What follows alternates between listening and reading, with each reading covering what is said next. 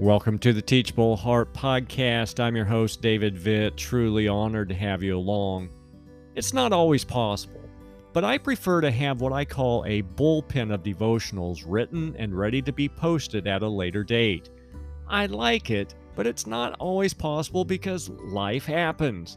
But here's the simple truth I have never regretted having a few messages prepared and waiting in the wings 1 Samuel 25 tells the story of David and his interactions with a sheep farmer named Nabal.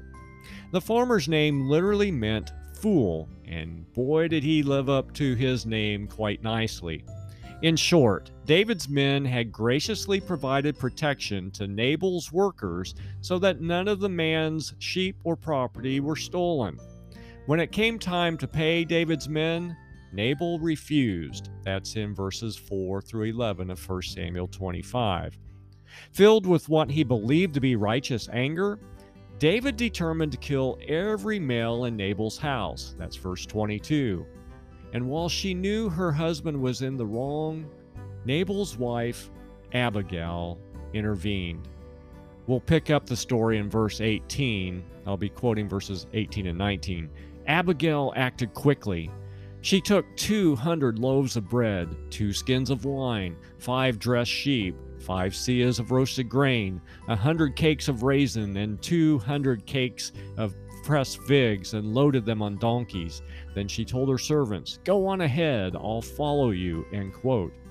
Time won't allow us to explore the entire encounter, but when Abigail reached David, she bowed before him, offered the above goodies to him and his men, and apologized on behalf of her foolish husband.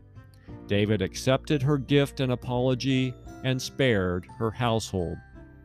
But it all happened only because Abigail was prepared. We don't know why she had 200 loaves of bread in her home that day, or the ingredients to make them in short order. We only know that she had everything on hand to meet the need. She was prepared materially, but she was also prepared mentally, emotionally, and relationally. She observed what was going on around her, and she was prepared to do all she could for the benefit of others. This included being prepared to humble herself in a situation in which she was perfectly innocent. Let me ask, in what ways might God want you to be prepared in advance for what for whatever may come. It's not always possible, but rarely will we regret our preparation. Give it much thought, and until next time, keep the heart teachable.